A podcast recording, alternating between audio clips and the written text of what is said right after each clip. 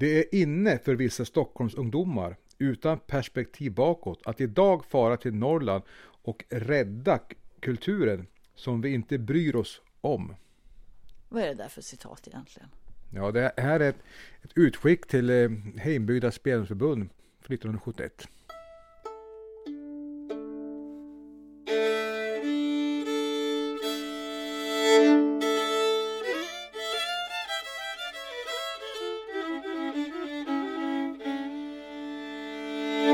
Lappnilspodden. Och det här, det, det, det, kan man väl egentligen säga handlar om eh, en konflikt som, som eh, väl har funnits lite nu och då inom folkmusikvärlden med det här med vem har, har rätt till musiken? Och det, det, det ska vi prata om lite i den, det här avsnittet av Lappningspodden, är ju tanken. Och då har vi åkt iväg till Hammerdal, hem till, till dig, Anna-Karin Eng eh, som bor här. Och eh, vi tog också med oss, i bilen tog vi med oss dig, Rickard Westlin. Och det finns ju förklaringar till varför ni är med eh, i det här avsnittet. Ja, och nu har vi en av dina hundar skälla lite grann, eh, Anna-Karin. Men eh, om jag börjar med dig, Anna-Karin. Vad, vad, vad, vad har du för bakgrund? Ja, jag är uppväxt utanför Stockholm så jag hör väl till de här som är omtalade i skriften här. Eh, flyttade upp till Jämtland 79 när jag slutade gymnasiet. Började jobba här uppe. Hade spelat musik i musikskolan. Hade ju hamnat i slutet på 70-talet med folkmusikvågen. Hade spelat Uppland, hade spelat Bingsjö, hade spelat Boda innan jag flyttade upp till Jämtland. Kunde ingenting om jämtländsk musik. Och jag trodde aldrig att jag skulle lära mig heller det här triolstråken när man var tvungen att ha stråken åt rätt håll, det var inte lätt. Men sen träffade jag en spelman som hade tålamod med mig och då fastnade jag väldigt starkt för den här musiken. Och då är, nu tänker jag väl i princip bara jämtländsk musik och helst lappnischpolsker idag. Och du var mycket ute också och träffade eh, äldre spelmän som kunde eh, lotsa dig in i den musiken? Ja, jag hade den förmånen att träffa några väldigt trevliga spelmän som man kunde åka och hälsa på och, och ta tid och även få väldigt starkt utbyte av. Rent personligt och spelmässigt. Och Rickard Neslin då? Du, du, du är däremot urjämte, eller vad ska man kalla, säga så? Ja, det vet jag inte men eh, jo, farfar var från Ångermanland. Så lite blod utifrån. Men eh, för mig började det faktiskt eh, lite grann så här med amerikansk folkmusik. Bob Dylan, gitarr och sjunga och sådär. Det gjorde jag från 16-årsåldern och upp några år. Och så började vi fundera i samband med Vietnamkriget faktiskt. Att ett folk som inte har ett egen kultur de är motståndslösa så att säga mot den amerikanska kulturimperialismen som vi kallade det på den tiden. Och då började vi fundera, men finns det inte folkmusik här? Och det fanns det. Eh, vi var några unga killar som eh, kom på det och så vi for ut eh, tillsammans med en som hette Wille Römke som just var från Stockholm och hade kommit hit med rullbandspelare och skulle dokumentera. Och han tog med oss ut till gubbarna, Erik Nisa, och till Ossian och till Paul Anders och allihop. Ante Falk och så att under några år där så vi bildade ett gäng som hette Lekstolaget. vi hade jeans och vi hade fiolen mot bröstet och vi spelade gammalt. Gammeltunga som man sa, Hedenlind. Så att eh, det var många då, för då på den tiden så skulle man ju ha dräkt. Och så skulle man ju vara inskriven medlem i, i Spelmansförbundet. Och vi hade ingendera, så att säga. Så att när vi var på vår första stämma, om det var 73, 74, så stod det i tidningen efteråt att lekstulaget var och svartspelade på spelmansstämman. Då hade man skrivit eh, om oss. Så att vi var lite rebeller om man kan säga gentemot den rådande synen på folkmusiken. Alltså, så att trots ditt då eh, ursprung i, i, här, så, så det, det, hjälpte inte riktigt för att då var det annat som det var fel på. Ja, jag, jag är ju jämte så det var ingen som bråkade på mig vad det gäller mitt ursprung. Utan det var väl mer att vi liksom, ja, inte var klädd rätt och inte höll fiolen rätt och att vi lärde oss av gubbarna istället för via noterna. Och de, det var nämligen notkultur inom folkmusiken i Jämtland då när vi kom. Och då skulle man spela trestämt och man kunde öva på andra stämman inför, inför eh, stämmorna och så vidare. Så att vi kände väl att de här gubbarna som hade traditionen de var lite försummade i, i Spelmansförbundet. Så det blev en, vi kallar det heimbyggda eh, fejden. Det blev en riktig sån här eh, skriverier i tidningarna där vi brakade ihop ordentligt så att ordförande avgick ju Ragnar Boman efter något, ett par år när vi håller på att stöka på. Men, men Anna, ja, du Ja, säga. jag tänkte säga så här att när jag flyttade upp till Jämtland 79 då såg man ju upp till Lekstulaget. Det var ju de stora drömgossarna som var fantastiska och, och, och, tog fram de gamla låtarna och, och så där. Så att då hade de nog upprättat anseendet betydligt mer. Mm. Men, men din, din erfarenhet av, av, att komma då, du sa att det var svårt att lära sig eh, jämt låtarna, men, men, men i övrigt då, kände du av något sånt här att, att eh, komma här och komma från, från någon annanstans och tro att hon ska kunna spela sånt här? Nej, jag gjorde nog inte det. Men samtidigt var jag nog ganska blyg och försiktig och försynt. Och, och ganska ung kvinna på den tiden. Man slank nog förbi lite grann tror jag. Känner du igen det här som, som Rika berättar om, om, om klädsel och sådana saker? Då? Nej. Det hade gått över till dess tror jag. Mm. För nu pratar vi ju 6-7 år senare. De hade jobbat bra. Mm. Du Kjell du har sagt så här, vi, vi, har, vi tre har en gemensam nämnare. Jag kommer in lite grann, jag kan säga att vi också är lite av, av tre generationer på något vis. Eh, Rickard här som, som, som då kom från början av 70-talet och, och med 70-vågen där och, och, Anna-Karin som åkte med 70-talsvågen och blev, och jag kom liksom efteråt där och jag minns att Anna-Karin, när jag var 15 år så kom du med, med, en bil och hämtade mig och så åker upp till Christian Oskarsson då och, och hem till oss, Oskar, nej Ossian, nej Ossian Eklund var vi hem till. Och, och nu pratar du om, om kända spelmän. Jo exakt, nej, men så, de tog med det gamla spelmän så här och, så det var min inkörsport där så, och och eh, du, den fråga du hade till mig var ju att vi hade gemensam nämnare. Och en gemensam nämnare som vi har, tycker jag då, det är ju Christian Oskarsson som vi alla tre har liksom, eh, spelat med och, och sådär. Och, och, och, det intressanta med Christian också är att, att eh, idag är ju han, alltså då var ju han en, en spelman som hade massor med låtar och han var inte så himla känd runt omkring. Men idag är ju han en av de absolut kändaste jämtländska spelmän vi har. Han finns liksom, man kan åka till USA så kan de Christian Oskarsson-låtar. Så det är lite häftigt. Men trots att ni har den gemensamma nämnaren så, så har inte ni tre spelat ihop någon gång?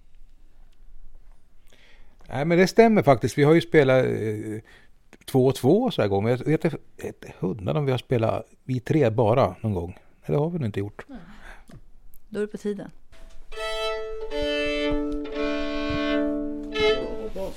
Ja, jag har bas. Jag undrar om jag ska ta det där. Om jag ska kompa. Det är ju bra klang. Ska vi stå på samma sida du och jag först? Ja, ja exakt. Men vad, vad, tar ni för något nu då? Ja. Ska vi ta den där absolut vanligaste kanske den första Kristian-låten jag lärde mig och kanske din första också Rickard? Det var så nämligen, det måste jag få berätta nämligen. Vi var och for runt och knackade på dörrarna Eh, jag och Göran Andersson vi for iväg en dag och då for vi mot Frankrike heter det där uppe i Offerdal. Och så knackade vi på. Och då fick vi höra att det bodde en spelman uppe mot norska gränsen så vi tog och for dit och det var långt. Det var långt. Men vi kom fram och så då lärde vi oss och hade kassettbandspelarna med oss. Och när vi kom tillbaks till Lappningstorpet där vi då höll till, som hade eh, högkvarteret där för att liksom samla in låtar. Då satte vi oss Göran och jag och så tog vi ut den här låten. Så det är, en av, det är min första Christian polska som jag lärde mig. Thank you.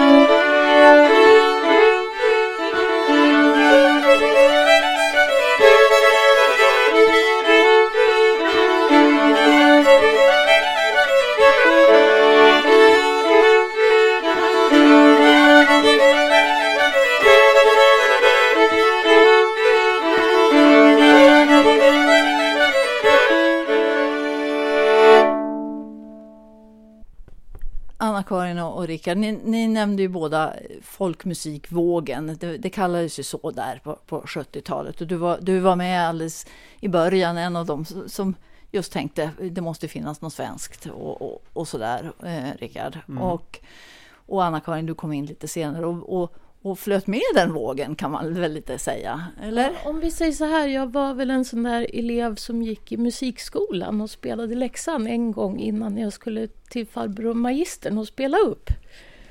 Men när folkmusikvågen kom så började man ju plötsligt spela hela sommarlovet också och gick med i spelmansgillet nere i Täby då, där jag bodde på den tiden. Och sen då blev det ju så att när jag flyttade upp till Jämtland och upptäckte jämtländska folkmusiken så är ju den en stor del av mitt liv idag.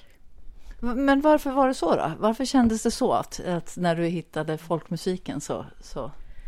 Ja, jag tror att eh, lappnischpolskorna här är liksom en del av min själ bara. Jag kan ju inte förklara det. Jag har ju provat att bo i Medelpad och det funkade inte så bra för det var inte samma folkmusik där.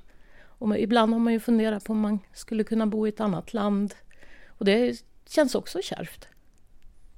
Så att det, det är liksom skogarna och människorna och folkmusiken tillsammans. Det är liksom Jämtland. Jag tyckte du sa en intressant sak där, Rickard, om, om eh, att i början, det där, då spelmanslaget, de spelade efter noter. Annars tänker man ju Idag tänker man ju folkmusik, det är, det är muntlig tradition, det vill säga att man, man lär sig genom att lyssna, man behöver inte ens kunna noter. Jo men så var det, det var ju det vi tyckte, det var ju äkta folkmusik, det var när man tog det på gehör direkt ifrån en traditionsbärare. Då kände man att man var en länk så att säga i traditionen. Men då hade det varit en, en period där då det inte alls fungerade så utan tvärtom, man, man hade fjärmat sig från, från det sättet. Ja, det var väl det vi revolterade mot, det här not, eh, att man gjorde stämmer, skrivna stämmer. Så här som vi upplevde. Det var inte musik, det var klassisk musik, det var inte folk, folkmusik tyckte vi. Men det, det, blev ju, det blev ju ett himla liv verkar det ju som ett tag där. Eh, men, men, men så småningom så, så började det ändå förändra sig attityden, fattar jag det som. Ja, vi var ju, vi var ju vi var ju envisa. Vi höll ju på med det där. Vi stampade när vi spelade. Och vi, ja, vi spelade mycket och, i radio och tv. Vi fick åka till Färöarna, Tyskland flera år. Och det var, de märkte väl att det, det var väl kanske några kvaliteter. Det är vi, våran ingång så att säga till det hela. Och vi, vi spelade ju hela dagarna. Vi var ju alldeles ja, begeistrade själva. Och det märkte väl publik och ja, radio och tv. Det var mycket drag kring galoscherna om man säger. Men jag må berätta att 79 då efter 5-6 år då kom då, eh, någon, Gun-Britt Rickardsson hette hon, kom ifrån spe, Hembyggda Spelmansförbund bakom en lagård i samband med stämman i Mörsel och så frågade han, Hör du Rickard, skulle du kunna tänka dig att gå med i styrelsen för Spelmansförbundet? Vi ska, måste föryngra oss lite grann. Och då var jag med ända till 93 och det, man, ja, det, det här med notutskick och sådär, det, det slutar man ju ganska snart med. Fast det, man höll ju på ett tag och det värsta är att jag själv började eh, intressera mig för noter. Så att nu har jag gett ut sex nothäften när jag tänker närmare på sak. Så att eh, det, det, det är inte oförenligt. Det var ju liksom en lite ja, drastisk motsättning där. Det ena utesluter inte det andra. Eh, jag tänkte säga, jag tänker på läggslag, en, en, en sak som jag funderar på med läggslag, eller funderar, jag, eh, jag kommer ihåg att det var, det var väldigt mycket eh, bråk om att ni, ni gjorde om låtarna och sånt där. Jag kommer ihåg ett radioprogram i, i, i, Sverige, i Radio Jämtland i direktsändning och folk fick ringa in och ondgjorde sig över att ni hade till exempel gitarr, tar jag för mig, på en låt och sådär. Och, och eh, om man lyssnar på Leksolagets skiva idag så låter det ju väldigt eh, traditionellt tycker jag. Så, på ett bra sätt. Men, det, men då var det väl väldigt mycket att det var nyskapande och att det var, de gjorde om låtarna och eller var det så? Eller? Ja, det är svårt för mig att säga. Men det är klart att eh, vi hade gitarr till exempel, kom ju till och vi sjöng och trallade. För trallen var ju också något som och, och så där. Vi hade en ganska respektlös inställning till folkmusik. Det skulle vara roligt och vi ordnade lekstugor och ville ha dans till och så vidare. Så att, och det där var ju inte heller något som man var riktigt van vid att man skulle, skulle ha, dansa till de här fina gamla antikviteterna. Så att, ja, men eh, vi, det var ju vågen, eh, så var det ju bland annat det att man, ungdomarna drogs med och, och eh, tog över. Eh, jag tycker vi ska lyssna på, på hur, hur ni lät på den tiden.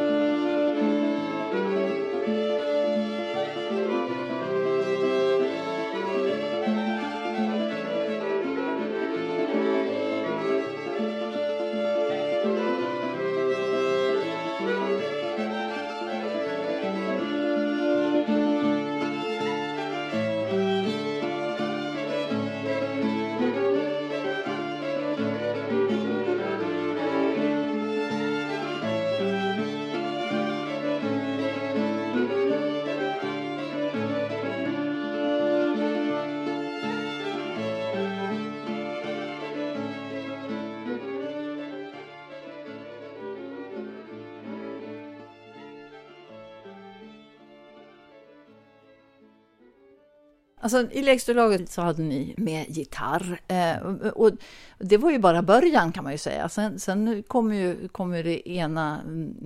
Eller under samma tid så kom ju faktiskt en hel gäng med, med nya band eh, från, i, runt om i Sverige som, mm. som spelar och som använder eh, olika också elektrifierade instrument. Eh, men det, det, blir också reaktioner på det här, att, att, det, att det är fel instrument. Alltså det här med fel instrument är ju svårt. För jag kan ju tänka mig Skogsby-Lasse eh, uppe i Kall. Han spelade ju munspel. Och det var ju många, många år väldigt sent innan han fick spela upp till Zornmärkesmedaljen. Och då tycker man ju ändå att han var en gammal, väldigt traditionell spelman. Ja, och det var väl så också att eh, långt, långt tidigare så, så blev, det ett väldigt hallå kring, kring när dragspelet började vinna inträde, eller hur? Mm. Ja, jag tänker också att det är inte så länge sedan fiolen kom heller. Det är i början av 1700-talet, så innan dess, jag undrar hur det var då när fiolen kom. Det var säkert inte helt lätt. Så, ja, och det, grejen är att det, det, allt, det allt som är nytt känns ju, tycker jag, genom historien har visat sig vara att det, att det är farligt och dåligt och sen går det några år och sen är det liksom en del i traditionen. Eh, det finns många idag som tror att, att, att den här Bosoken är en gammal svensk folkmusikinstrument. Men det är ju Ale Möller som kom in med den, den grekiska bosoken. Va? Och nu finns det en kille som spelar jättebra SAS. Men så har det ju alltid sett ut. Men tyvärr så måste man, saxofonen hade ju ett helskotta där ett tag. Det var ju djävulens instrument, lika som fiolen. Va? Så nej, det är väl så där det fungerar.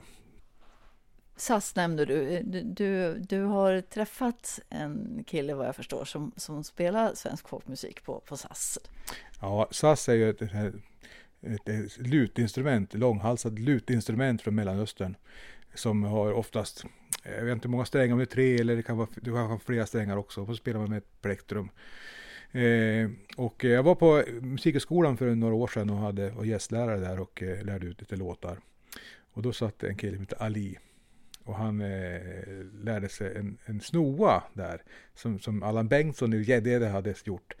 Och jag fick en inspelning av honom här. Och det är, då kände jag att det är, folkmusiken lever. För det var skithäftigt.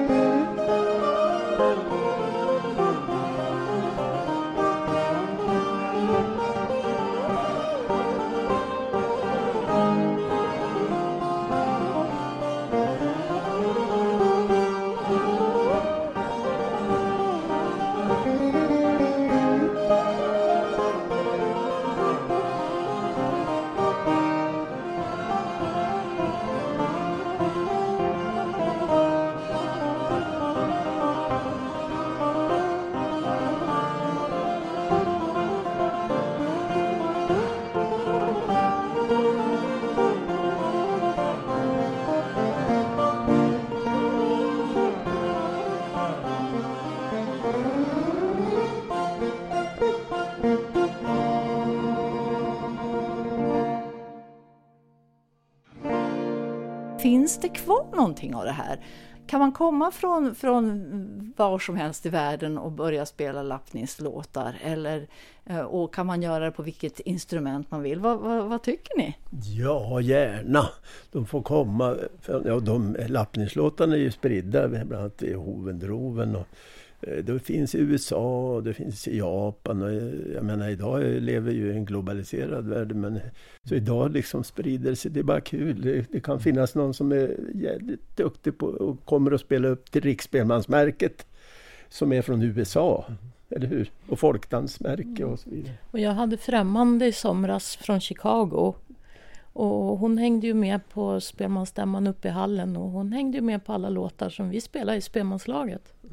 Så att det, världen är stor. Och folkmusik måste ju liksom leva. Och, och någonting som lever förändras ju hela tiden. Och då måste du ju testa gränserna och yttergränserna. Och gränserna kommer ju alltid förändras. Men framförallt är det ju liksom att man har en gemensam nämnare och man träffar varandra och man möter varandra i folkmusiken. Jag måste säga en sak. Jag känner liksom eh, lappnilspolskan, jämtpolskan den vill vi ju gärna att den ska låta som en jämtpolska ändå.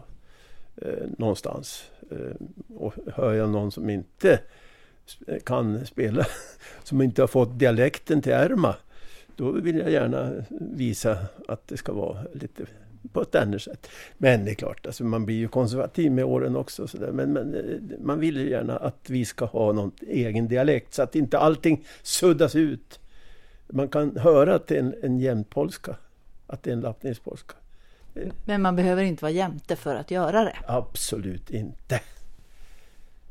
Ja, men det var väl fina slutord på, på den här eh, avsnittet av Lappningspodden. Men vi måste ju ha ja, slutmusik och, och, då pratade vi, Kjell-Erik, om, om att vi skulle titta tillbaka på folkmusikvågen och en av de, stor, de viktiga uttolkarna ja, på den tiden. Det är så här att eh, man tittar historiskt sett så har det varit, det har varit väldigt mycket gubbar som har lirat såklart. Men uh, the, the, Queen är ju mer ett Hemmingsson. blir det då, då? Ja men då tycker jag att vi uh, tar en uh, låt från hennes, en av de senaste skivorna faktiskt. För hon, hon håller på för fullt. Och, det blir en lappnilspolska. Surprise! Ja.